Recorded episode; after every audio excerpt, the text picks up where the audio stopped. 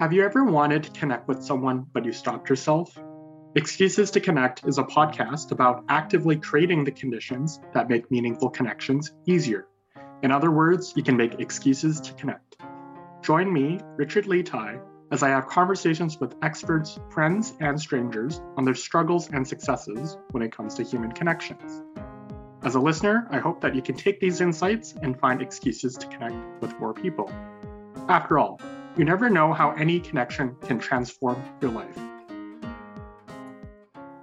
Welcome to episode 27 of the Excuses to Connect podcast. A bit of background about myself for listeners that don't know. I was born and raised in the city of Calgary in Canada, but my parents are immigrants from Vietnam. They came here and made many sacrifices so that I could have a better life. When I was in grade seven, I started volunteering for the first time, and it was with an organization called Immigrant Services Calgary. The program was to support immigrant youth with their transition into Canada. So we would go on volunteering projects together at different service agencies around the city, help them practice English, and also to make new friends. Volunteering became integrated with my life and has shaped who I am today. Over 10 years from when I started volunteering with Immigrant Services Calgary, it's a great honor and privilege to now have the CEO of Immigrant Services Calgary, Haider Hassan, as a guest on the podcast. Immigrating from Pakistan in 1999, he had a one liner about his dream in Canada. It was the line, I want to create massive change within myself and others around me.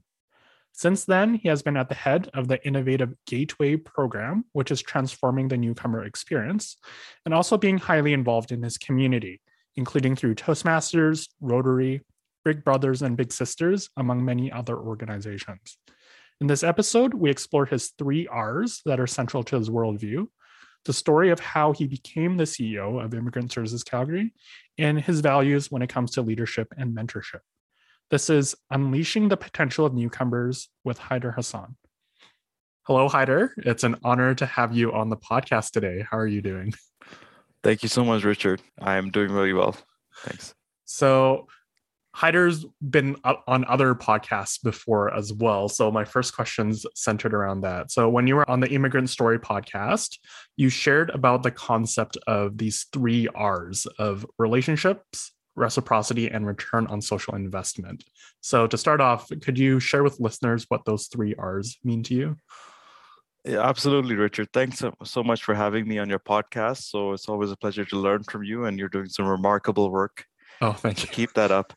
I think relationships are key because as you're trying to encourage folks to go out there, and I think, as you said, you're trying to create the right conditions for people to meet, build mm-hmm. connection, learn from each other. What I meant to say about relationships was that, for example, we focus a lot on skill development in our careers, right? So you you will probably get a learning and development plan. You'll try to see what your ne- next five years look like. Mm-hmm. And probably you'll find a mentor and learn from that mentor. But even if you're applying for jobs, you know, you could have like a double-sided business card of designations, for example. Mm-hmm. But is that relationship that you'll create with that person that's going to take a chance on you? Right. So you're more than just your your skills. You're more than just your accolades. And I think it's a values discussion. So relationships are critical because I look at relationships as 360 relationships, 360 degree relationships. You'll always have someone that you're accountable to in an official role. For example, as CEO, mm-hmm. a lot of people will think, wow, you know, only when I become a CEO, then I will have all this accountability and empowerment. Well, let me burst the bubble right there because you will have 10 or 11 or even more a volunteer board of directors if you're a mm-hmm. nonprofit. If mm-hmm. you're for profit, then it's paid board of directors, right? So you're always accountable. Yep. Managing across to other CEOs in the sector, are you going to build relationships with them to lend a hand? So what are you going to do differently? If you were that person, what would you want to do? So again, right, goes back on relationship. And then the final thing is, as you're leading your teams, if you don't lead with the values, you won't build trust and mm-hmm. trust is a golden word that is the i would say the the marker of a good relationship because if you trust on the team you have trust in your family you have trust in your friends mm-hmm. then you can be your authentic self and grow and uh, learn to give feedback and to receive feedback mm-hmm. And then I'm wondering if you could touch on these other two R's as well Sure. reciprocity and return on social investment. Right. Once you create the right conditions to build trust with people, then you can get into this magic of reciprocity. I call it point C's. What is a point C? Well, in most of our lives, we have healthy debate. In fact, most people don't even like to have healthy debate because we'd rather keep the artificial harmony intact, right? Mhm. You know there's an elf in the room. You know you have to give your friend that feedback because they failed some something and you know why they failed. But we always are diplomatic and we give the sandwich approach, which I don't get by the way. uh, you know, you you kind you kind of put the positive, I think, in the middle and you no, I think it's the opposite. You start with the positive, you put the negative nudge, Yeah. and then you start with the positive. Why? do- Why? is- Why did? Why do you have to be a sandwich? Why can't you just be yourself? uh-huh. So reciprocity is the magic formula, and um, I attribute this to my sociology professor at Waterloo, Dr. Westhues, and he taught us a lot about this. So you come in with point A, Richard. I come in with point B, Mhm. and let's say after a healthy debate on a topic, we both reach point C. Mhm. That means both of us grew, and that's what reciprocity means in that situation. Now, if you want to look at the the value add of of that approach in my life, either in as in uh, community service, um, helping out someone in government, private sector, you know, I've I was always relied on to bring that reciprocity eh, eh, on the table because we build healthy relationships, so the dialogues become more authentic Mhm. and you can tackle the world's most complex challenges if you have the relationships intact and reciprocity. And the final is return on social investment. So I always have this philosophy that quality activities supersedes any results you're trying to achieve. Mm. So if you put in the right quality activities, and what is what do I mean by quality activity? You got to focus on the authentic relationships. If the trust reservoir is going down with someone, try to rebuild the trust reservoir and bring it back up Right. use reciprocity principle and you will get return on social investment double bottom line result not only will you have a personal impact to someone but you can in fact create a, a group impact you can create a culture for example richard you're part of something called the roadrock 21 group Mhm. I i love attending your meetings. I always get energized. And it's all virtual right? Because of the pandemic. Yeah. but what what is the magic sauce why people are being attracted to that group and and the way you communicate in a respectful way? Here's another thing. I, I got a notification on slack because you were kind enough to add me to that group uh, that i think there was like a 1200 messages exchanged in a month's time. Oh. that is just remarkable right. that Mhm. means that there's dialogue and relationship reciprocity and return on social investment going on Right. Wow, you already there's so many valuable tidbits already and so many threads to explore of mentorship and finding this point C and people taking a chance on you. So hopefully we can explore all these threads. One of the words you brought up as well is around values. So I want to be able to center a conversation around that. When you immigrated from Pakistan to Canada in 1999, you had a one-liner, a prayer where you said, I want to create massive change within myself and others around me. So, Right. why was that your prayer? Yeah, Richard, uh, because I had a younger brother and a younger sister, my family, you know, people were telling my dad that he needed Canadian experience to get a job in engineering in, in Canada, even though he had worked in the States. He Mhm. had worked in Finland, Venezuela, China, and he was a pipeline engineer. So I think I just knew that I had to set the the bar high so that my my siblings wouldn't give up on the journey Mm, and that actually prayer came from a lot of questioning and i think if you ask yourself why you want to do something multiple times some people say that well you ask that why question five times then you kind of get to the answer. If you can go to the Mm, next mm, why mhm. if the answer remains the same then that is probably close to your why. So i asked myself that question Mhm. and i said like why what's my purpose here? Like why am i here? What am i going to be doing? And i think if it, wa- that was the answer and then there was no other why i kept on asking myself how to like uh, why do you want to create massive change within myself and um, and others around me? Mhm. and that was it and then i started with myself first because self-awareness wise you need to of course lead by example lead yourself really well Mhm. then you earn the right to lead from your siblings, your family members, and that kind of percolated outside in the scope. So it went to community, it went to my work, I try, I've advanced many people in my career, both formally and informally, and I'll continue to do so because others advance me. Mm. So that's how this formula became almost like a, again, it goes back to the three R's, you know, power of relationships, reciprocity, and the return on social investment is that I was able to afford a lifestyle where I could give back even more. Mm-hmm. Yeah, you have such an inspiring story. I just want to say that through you. all the different positions that you've gone through. And currently, you're the CEO with Immigrant Services Calgary. And for listeners that are unfamiliar with what Immigrant Services Calgary is and what they do, could you share with listeners about that? Yes, so we are here to unleash the economic, social, and civic potential of newcomers.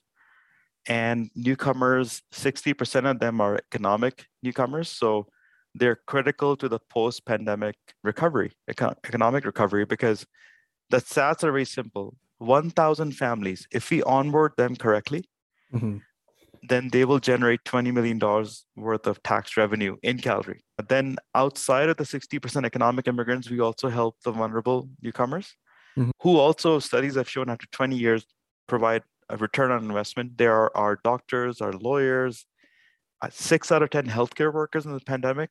You can trace them back to the newcomer immigration program. Mm. Uh, this year, we have more than 400,000 of them coming. So our heroic team has introduced something called planning, gateway planning. So gatewayconnects.ca, where every single newcomer family goes through the plan and we ask those first three questions. What are your dreams? What are your goals? And what are your priorities?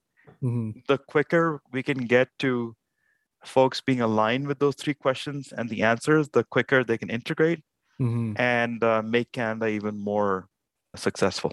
As you know, we're one of the top countries in the world, Mhm. and our immigration program is cited as a best practice. Wonderful. And uh, on this note about unleashing potential, like within these newcomers, I'm wondering if you have like an example or story to share of. I'm, I'm sure you have many, but like of the potential that newcomers have coming to Canada and the life they can make here. Yes, I'll give you a story from a Rotary story from last evening. Mm. So I was at the our Rotary Fish Creek meeting, and uh, there was a guest there. He's a brand new newcomer from Nigeria, and I was just going through his resume with him, and he was asking me a lot of questions about Calgary. He had just moved from Ontario. In fact, he had landed in Ontario and then moved to Calgary because he heard there was a good place to raise a family, and I validated that really quickly, Mhm. and I said it is. So the question that he was asking me was, you know, how can I remove my qualifications from my resume so I appear more Canadian? Mm. So think about that for a second. So he took out his graduate degrees, he took out his other postdoc qualifications and designations that he's achieved Mm. so that he appears less threatening. Hmm. And so, of course, as you can imagine, we kind of turned that discussion around. Right. The reason why I mentioned that is there's a lot of folks that believe that story. Hmm. And true, it is hard because newcomers they face discrimination in two tranches. The first tranche, you don't have Canadian experience, is the answer given by some some folks in HR department, the people leaders that are hiring. Right. Now, I'm, I'm proud to say that that is changing quite rapidly. Mhm. So, you know, with the advent of diversity, equity, inclusion, I'm really proud to see that that's not the case. But the second thing that people are seeing is that, oh, you're too overqualified for the job. So, our narrative is that, well, Canada accepted you for those same qualifications and, in fact, gave you points, bonus points in some cases to attract you. So, you could actually be a net job creator Mhm. so I look at our immigrants as our future leaders and job creators and, and enhancing our life. So that's one story that came to mind. And you know what's heartbreaking is that this person has deep tech experience and has also done some, I think he was a certified scrum master, project management professional. Mhm. And he said to me that he's volunteering for a year at this organization to prove and enhance his Canadian experience.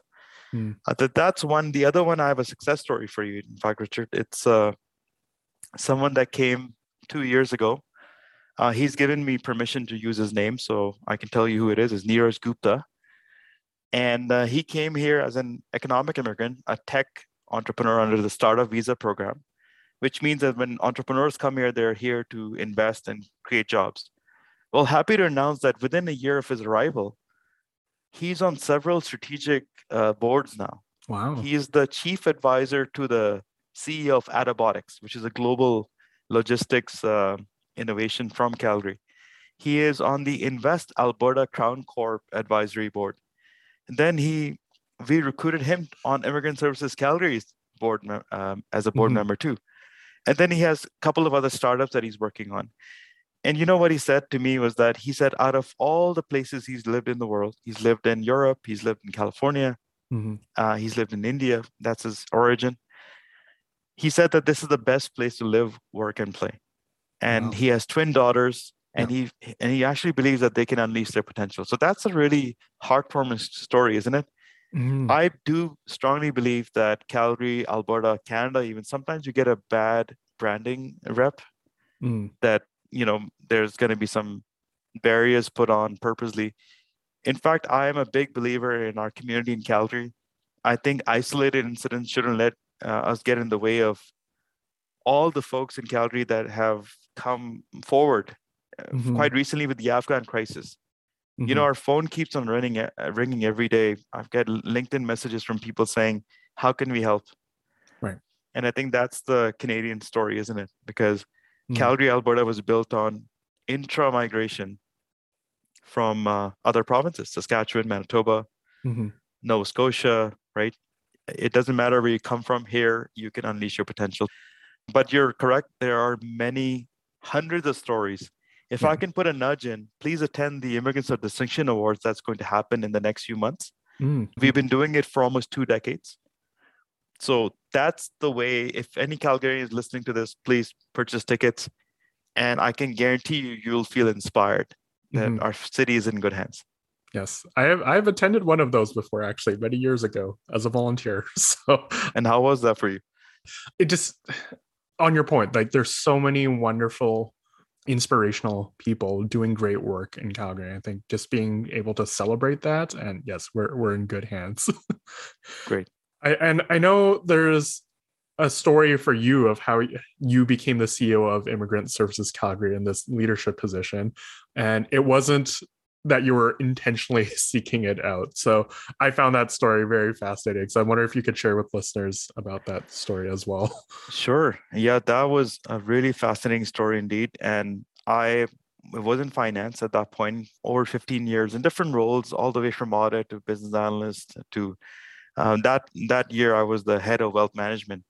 I was very happy with what I was doing, mm-hmm. and I was on you know on the um, from a succession plan planning perspective. I haven't shared this before, but I'll share that with you, Richard. I was earmarked for some CEO role for some credit unions, mm. and even in that organization, uh, my boss sat me down and said, "Look, you've been you've been picked to be the C-suite for head of HR and, and combination of wealth management. So mm. again, all these great people that I had around me, you know, calling me out when I was not doing my best, you know, so that was great. But then a call came from the headhunters and they were looking for the CEO for this organization. So I was heavily involved in with newcomers ever since, you know, in, since 1999 because of that mm-hmm. quote and the prayer that I was telling you about, right? Mm-hmm. I want to create massive change within myself and others around me. So anytime a newcomer or a group of newcomers wanted to reach out to me, I would give them seminars, take them on as mentees.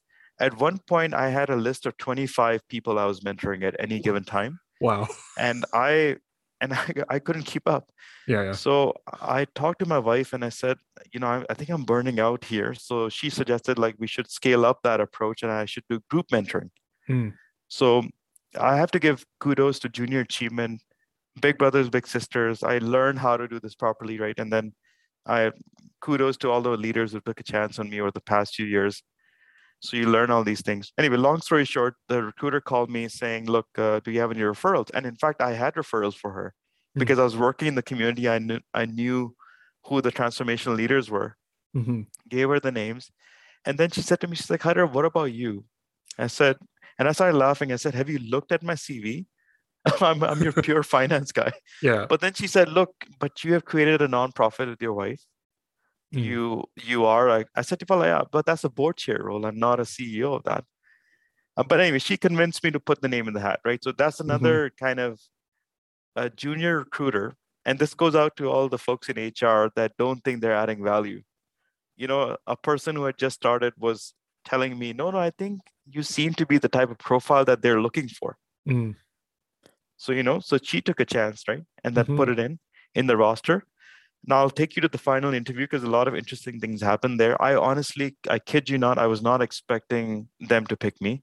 So I said to my wife, you know what I'll do? I'll do my classic Haider strategic plan. I love strategy. You know, I, I, you know, it's one of my strength zones, and mm. I really mm-hmm. enjoy the process of strategic planning. And I said, you know, I'll just do a diagnostic for them, tell them there's strengths, weaknesses, opportunities, and threats. Mm-hmm. So I'm in the interview with the panel, and I'm saying to them, yeah, by the way, my concluding remarks, I still remember them. I said, by the way, you don't have to take a chance on a newcomer here or hire a newcomer. You just need to hire a CEO with these type of value attributes. So all the best, and uh, you know, and yeah. I'll see you again. So I felt really good about that. I called my wife, and said, "Oh, I feel good. I added value." It was a Friday evening. I was in my office, and my wife was uh, going to pick me up. We uh, just had a no- newborn, so we mm. were hmm. excited about that. So she mm-hmm. had the car. I remember getting the call from the recruiter. She said, Haider they want to advance towards next steps. So my mind went into, oh, perfect. They like the strategic plan. so they want me to come back again to tell them more. Yeah. And I said, yeah, I would love to do that. And she said, no, you're the CEO. And the phone literally, I I fumbled the phone. And I remember I, I took the phone again. I said, what? But I told them the truth. And you know what she said? She said, I think they liked it. Then I called my mentor, who's a retired finance guy, Lou Mulligan, and I asked him what to do. And he said, It's an honor that they think that you've got the transformational mindset. Would you regret not taking it now? And the answer was yes. And he asked me, What would you be doing five years from now, Haider? And I said, Probably the same thing or something similar in management and finance. So then I said, You know what? I need to make the step change. This gave me a chance to really impact massive change within myself as a new CEO of a nonprofit because I didn't know what I was doing. I had to really get into the learning mindset. Mm-hmm. And then here we are with the Gateway Transformation, which has been cited as a national model, could be mm-hmm. a national model of how we onboard newcomers, not only in Canada, but internationally. How amazing right. is that, right? Yeah. See, this is why I'm so excited to talk with you. Just it's fantastic. I think it, and it highlights these three R's you're talking about as well. Like there's many people that took a chance on you and you've taken oh, chances seriously? on other people. Well, I'll I'll share another story that I haven't shared before. So mm. in this panel, the one of the our previous board chair, Shirley mm-hmm. Phillips, she's been a multiple time CEO. She was debating whether to take such a risk, right? Because mm-hmm. again, I'm not your typical nonprofit CEO. Now, actually, we're seeing now leaders are coming from all walks of life. Mm-hmm. I think values, people are, get, are getting the point now the values are more important. Technical leadership matters, but adaptable leadership matters more. Mm-hmm. mm-hmm. So I think a few people had doubts, but she she told me recently that you know people weren't convinced, but she again put my CV forward. Mm-hmm. So yet again, Richard, that three R formula yeah. is proven, right? Because right. it took that one person to see the relationship, build the reciprocity on what the point C was and where mm-hmm. we needed to take immigrant services Calgary. And now we're enjoying the fruits of our labor because we are mm-hmm. one of mm-hmm. the biggest agencies and we've seen some record newcomers onboarded. Mm-hmm. Fantastic. Uh, one of the words you brought up was leadership and i guess different types of leadership as well of adaptable leadership and technical leadership. So since you started your ceo position to where you are now what have you learned about leadership and what that means to you? Yes. The most critical thing and this may sound very cheesy is the ability to first of all create a compelling vision which is inspirational for folks Mm-hmm. Why is that important? Because a lot of people in our lives, and probably the pandemic has kind of floated this question. People are now looking even more for passion and purpose, aren't they? Mm-hmm. Right? They're finding that, well, you know what? I just don't want to be in a job just for the cash flow reason only. And so they're looking at like the why question. Mm-hmm. Why am I doing this? And and I think if you create a compelling vision for the organization, and I think as CEO, that is your core job. Hmm. It, it has to start there. and i think then you'll attract the right people to be on the on that plane with you or if you want to use a train example Mhm. and and the second thing that i've i continue to learn about leadership is how do you give feedback to your teammates and how do you receive feedback from them Hmm. it's easy to say yes i like feedback but if you're you have to have a lot of courage to give someone feedback to call out the elephant in the room. I'll give you an example from my morning meeting one of my leaders we were having a chat and they were talking about capacity that look Mhm. uh, we're in a startup mode i don't have capacity to take on this other project Mhm. and my point was that well we need to do this because if you want to see 80% of newcomers in the city and help create outcomes we need to do this we Mhm. can't say no to that so after a lot of back and forth we achieved point c Mhm. At one point though the colleague said to me you know what I, i'm just going to stop now because i don't want to go in circles is the word they used Mm. and i don't want to uh, create this conflict to which i responded i said no we need to have healthy conflict on this Mhm. and Mhm. it's perfectly okay for you to call me out and for me to call you out let's let's see what we can do Mhm. and I kid you not, in a few half an hour, uh, of course, despair is still inside of both of us, I guess, Mhm. but it goes back to the relationship. We have a trusted relationship which created reciprocity. And the decision that we made will now onboard a key partner onto Gateway. Right. So giving and receiving feedback is another one. I'll give you one more example. and We can move on to that one uh, and to the next question. Mhm. I had a colleague recently that joined the team who's been a position title leader. As I mentioned, technical leader. You know, what I mean by that is you've got the titles on your CV, you've been published, right? Like you've Mhm. you've got the designations. And I gave this colleague some feedback on on what I, I had observed. And we follow SBI is the acronym we use. We try not to use a lot of acronyms, but situation, the behavior we observed, and the impact it had on the team. So SBI feedback loop. Mm. Gave it to this colleague who was craving this feedback and said to me that the reason why they joined the team was because of that culture that we have. Mm. After the fifth day of me giving, picking up the phone, giving SBI feedback, they said to me that they wanted me to lay them off. Hmm. And I said to them, why? And they said, well, clearly I'm not meeting expectations. So I had to remind them again on the vision. I said, but I shook your hand on for those 400,000 newcomers. Right. And the second thing I remember is that you wanted to grow here. So I'm giving you what you asked. So what's the Mm. disconnect? Mhm. So after a lot of back and forth, the, you know what the person said to me? He said, I know I was asking for feedback, but I've never been given feedback like this in my life. Mm. Mhm. So I guess my lesson to myself is I'm learning how to receive it. I said, perfect. And yes, uh, we will never let you quit here. Uh, because you came here for newcomers, Yeah. I'm not going to let you quit, right? Because I, I didn't quit on myself. Right. And again, goes back to the three R principles and what I mentioned before, you know, creating that massive change within myself. I could see Mhm. the strength zones in, in this person. Mhm. But again, leadership matters, Richard, because it takes a leader to kind of help someone not fall off a ledge, right? Or go Mhm. into a path where they're going to destroy themselves. Who's going to do it, right? Are we all waiting for that leader to arrive, or are you going to do something in that Mhm. moment? So that's what I mean by adaptable leadership, which Mhm. means that even a frontline colleague that's taking our phone calls today is my hero. Mm. I actually rely on their data and put more on what's happening in the organization than I would do at the leadership team. Right. There's just so much wonderful knowledge from you. I I had another question too on this point. So you brought up trust a few times as well. Yes. Because it seems like you have very open communication and a healthy way that you can yeah, go through conflict and all that. But I'm I'm curious just as a more general question, how have you built up trust with people? Right. Really good question. So I think first of all, there you need to be self-aware of your top five values. And hmm. if folks who are listening, if you haven't done anything like that, no worries. I attribute that to a coach that I had who walked me through the five values. And then you'll start seeing the default decisions you make in your life are in fact aligned with your top five values. And there's a couple of surveys you could do online. Mhm. Most of them are free. Takes no more than 20 minutes. So that's number one. And once you get the values aligned, then you would of, of, of course want to know the, the colleague that you're leading or learning from or taking direction from, what their values are, what makes them tick. Mm-hmm. It goes back to that same relationship box, right? We're trying to build a relationship. The second thing is there's a saying that I use a lot in, in the transformation because we're in a full blown transformation. That means adaptable leadership wise. Me as a CEO, I need to act a certain way, make quick decisions, keep us advancing us forward. Mm-hmm. We don't have room for analysis paralysis. We have a Mhm. short period of time, right? So it's a different leadership style.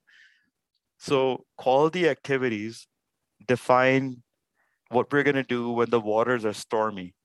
Mm. What I mean by waters are stormy is that only captains that know how to navigate stormy waters will have the leadership DNA to tackle that adaptable leadership mindset, right? Right. That means you need to allow your teammates to fail fast and people are saying forward. I just keep it simple. Let them fail. Mhm. And when we say that, please do not take that lightly. When you fail and and you go in as a captain, say, "This is my fault. Mhm. What did you learn from it? You move on." If the failure is too too big, then you kind of go into more of a coaching moment. Mhm. But you as a leader have to take accountability for all the failures. Mm. Because if you don't, how are you giving room for your colleagues to learn? No one was born to be in a transformation, right? I learned it too Right. from my own failures. So I think uh, that trust builds from that piece. A lot of times we're quick to point the fingers, aren't we? Even Mhm. in small things like that. So it takes guts and courage to to own the failure. Let your colleagues fail. Give them accurate feedback from a sense of caring. Mhm. Don't give them the diplomatic feedback. It's not going to help anyone. Mhm. and and then finally how you build trust is again you go through the journey of that stormy waters and and when the trust reservoir goes down because of values were misaligned or misunderstandings took place then have comeback power de-bias that person and say you know okay yesterday was yesterday i'm going to go back to that person again and get feedback and course correct Right. don't give up on that person Mhm. i find that colleagues may get irritated by people put a stamp on them oh this person is always like that hider Mhm. they're always upset. You know, you may have Mhm. heard that too. Mhm. Oh, don't talk to them, they're too sensitive. you know, why do we come up with statements like that? My question is have you gone deeper? Have you had a coffee chat with them to see what takes? Right. Oh, no, I heard this person has an ego issue. Okay, have you told them about that? No. So it's like, Right. you know, I try to break triangles. Mm. So I don't let people get away with something that, especially if my leadership teammates are saying, well, you know, this person doesn't have capacity on my team. So I'm saying to them, who's responsible for creating capacity? Right. You are the leader in that situation. Yep. So I think a lot of the role clarity, a lot of lessons learned. And and the last thing I would like to say is being humble. Mm. Being humble enough to read the room, use emotional intelligence, right? Be people smart Mhm. and be hungry to kind of learn and improve yourself. And don't let your ego say you're the best thing in town and you know, you know, classic stuff like that, really basics. And then once you build this framework, you'll continue to self-evaluate. So you'll say to yourself in the notebook, what went well today, what could be improved. In Mhm. fact, we do that in every single meeting that I lead. Mm. And when we get the feedback on what to improve, sometimes it's about my lack of good facilitation skills. For example, Mhm. today I made a mistake. I didn't let a colleague, I didn't give them the allotted time that they deserved. Mm. And they snapped in the end because they thought that I wasn't valuing their opinion. So I apologized to them, called them, and said, Hey, I apologize. I'll give you the first party in the next meeting. And they said, You know what? I just snapped because we keep on talking about the same issues. We're not advancing forward. Mhm. So it goes back again because of a good relationship. They told me the straight goods. We had reciprocity. We achieved a point C solution. And then there's return on social investment because now we're advancing things forward. hmm Yeah. I mean, what I'm taking from what you said, is this really two way street of communication that you, as a leader, have to be open to receiving feedback as well. It's not just you pointing fingers at other people. And for you to be humble and that you fail too as a leader, being vulnerable enough and having the courage to admit that. And then everyone Right. can grow together. So, Yes, exactly. yeah. One other question I had you talked about mentorship, and I know you're very passionate about mentorship through our, our time together in Rotary 21. Yes. But yeah, what does mentorship mean to you, and how have mentors impacted you? Right. When you are in transformational teams and you are in turnaround teams or you are in teams that no one wants to take on as a leader because of various problems on the team. Mm-hmm. And you, so I think that's been the trajectory for most of my career. And I love that role, right? Because uh, you put me in a team that's not performing and we kind of build a new team and and create a high levels of performance and impact but that really drives me forward so how have mentors played into that role into my natural strength zone leadership style because when you make a lot of calls in those environments where there's a lot of data is missing right Mm-hmm. you're not getting the full story i call it the unk unks or unknown unknowns Mm. so the job of a leader in that environment is to make the unknowns known Mm. so when you make the unknown known it's going to cause you a lot of despair and your team a lot of despair because if you're in the habit of ignoring the unknowns Right. you know it, it becomes culture too right so you've heard a lot about you know the, my favorite story for that is the netflix versus blockbuster Mm. you know netflix executives when they were starting up they went to the blockbuster head office to pitch an idea to co- collaborate with, with blockbuster and their executives laughed and walked them out laughing out loud literally Mhm. And then i think the joke was in the next few years who was laughing in the end when Mhm. they became completely irrelevant Mhm. and and i think the last blockbuster movie that was rented was called this is it which was ironic as well so why do these things happen you know that it goes back to the unknowns and making it known so your mentors play a big role in giving you the straight goods and feedback Mhm. without any repercussions because perhaps maybe in some cultures if you speak your mind you may lose your job Mhm. Mhm. I have heard of that. I've probably witnessed that a couple of times, but I've seen other cultures where courageous leadership is applauded. And there's something to be said about that, isn't it? Right. So I attribute that to, to to strong mentors, and if you can have a voice outside of work too, and um, and respectful, meaningful dialogue to advance your own courage. A lot of times you make a call as a CEO, you're lonely. Mhm. Your team is questioning your calls. Your your board is probably not sure. Outside people are pointing fingers at you. Mm. So in those moments, I've I call my mentors, Mhm. and they always say to me, you know, encouraging things to me that some of the things I've mentioned to you already in this podcast. One of them that I really resonates with me is that they chose you for a reason, Haider. Mm. Mhm. So don't forget that reason why you're here. So I, I I think of this as a ticking time clock. We have only two or three years to prove our transformation. So the decisions are not for me or selfishly for the organization. They're in fact for society's greater good. Mm. Mhm. Sounds cheesy again, but who got me on that trajectory? Mentors. Right. Mm. And you just touched on this point here too, where sometimes it can be lonely being a leader because it's a quite specific subset of people that are in those senior leadership positions. And earlier you had talked about too some of the challenges of discrimination that immigrants can have coming to Canada. So, since my podcast is focused on this topic of these struggles and successes when it comes to human connections, wonder if you could touch on your sort of struggles or successes you had when coming to an immigrant to Canada to to where you are now. Yeah. I think the trauma that my father went through, like it impacted all of us at home. So we took it personally when people were telling him, you don't have Canadian experience. Nope, you can be a PNG. It's too late for you now. All those kind of things. And of course, it was very tough. So that's a really like a forming experience for most of us.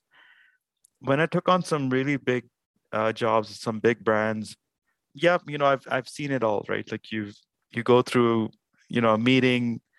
I remember it was September 11th, and you know, a few weeks after, people were joking about the fact that if I had a bomb vest on, Mm, and so what you do in that situation, you kind of learn to ignore those things and kind of advance forward. I think society has come a long way, and uh, I just, I just, I was, I trained myself to be immune to it, mhm, and I think probably that's also not the right approach. But when you're the only minority leader, and in a team, and you know people are making jokes like that, you just you know, a lot of people will say, well, you got to have thick skin to be in leadership positions, right? mm, Uh, so I don't know what the answer to that one is, right? But Right. but yeah, definitely seen it all. I've been called names. Uh, I've been, you know, ridiculed. I was um, carded twice in a lounge, airport lounge, just recently, actually, a few months ago. Hmm. Traveling with my my Rotarian friend, Mhm. and so we both ended up in the same situation. He was let in and not ask any questions. I was asked all types of questions you can imagine, Right. uh, and I was made to feel I don't belong in that environment. So Mhm. what I do, what I am trying to do now is trying to advance that work forward for all newcomers so Right. that Mhm. Uh, we can create policies, you can create cultural change, we can kind of create the right rhetoric and and the power to forgive too, right? Maybe Mhm. they just didn't know how to deal with me because I look so different Mhm. or maybe have a different experience. So so yeah, a couple of situations like that have really uh, impacted me and then given me the energy. I would like to thank those people, in fact, Hmm. because the naysayers, and this goes back to the power of mentorship again. My grandma played a huge role in that. And she would say to me, use this as, as fuel to fly the kite higher. The f- Mm. kite always rises against the wind. Mhm. And when you get to the top of the mountain, forgive the people that got you up there because Mhm. you're already on top of the mountain. So I was, so I was thinking about that. And uh, so if you think about it, like I'm on the Premier's Council for Civil Society and Charities, Mhm. Giving policy advice. There's a couple of ministers that call ISC for some really sensitive things that we need to do as a community. Right. So hopefully that helps. Yeah, I mean that's a beautiful analogy of this kite flying up and forgiveness as well. It's not harboring hatred or resentment for others. That's right. And yeah, I think through our conversation, it's very clear that you're doing a lot of work or you're creating this massive change through this organization that's benefiting society as a whole. So that's fantastic. So, for listeners that might want to get in touch with you or to learn more about your work, where would you like them to go to? Yes, you can follow the the Gateway Connects website. So gatewayconnects.ca. Uh, You can also find us on LinkedIn, Immigrant Services Calgary. Mhm. We also have Gateway Connects on there too, and a couple of other social media channels um, that are associated with the big brand. Mhm. And we also have our email address you can use info at immigrantservicescalgary.ca. Okay, wonderful. And I know we've covered lots of ground in our conversation today, but if you had a final message or takeaway you'd like listeners to have, what would that be? Never undersell your soulful value that you've been given. Mhm. And um you all have strengths inside of you. With the power of mentorship and the three R rule, you can find your strengths and scale that strength out and create massive change for the world. Thank you. Well, thank you so much, Haider, for sharing all your insights. It was such an honor being You're able to chat with you today. Pleasure's all mine. Thanks. Thanks so much for listening to the podcast. Remember to check out the show notes of the episode, where you can find a link to my website, excusestoconnect.com. There, you can find out the other initiatives that I'm working on. The intro and outro music were written by Megan Rennie. You can check out her Instagram and SoundCloud in the show notes. There are also links to leave a voice message, as I'd love to hear from listeners. You can leave a comment or ask a question that might be featured in a future episode. Lastly, there's a link to Buy Me a Coffee. This is a website that supports content creators where you can donate some money on a one time or monthly basis. If you love what I'm doing and want to support, you can buy me metaphorical coffee.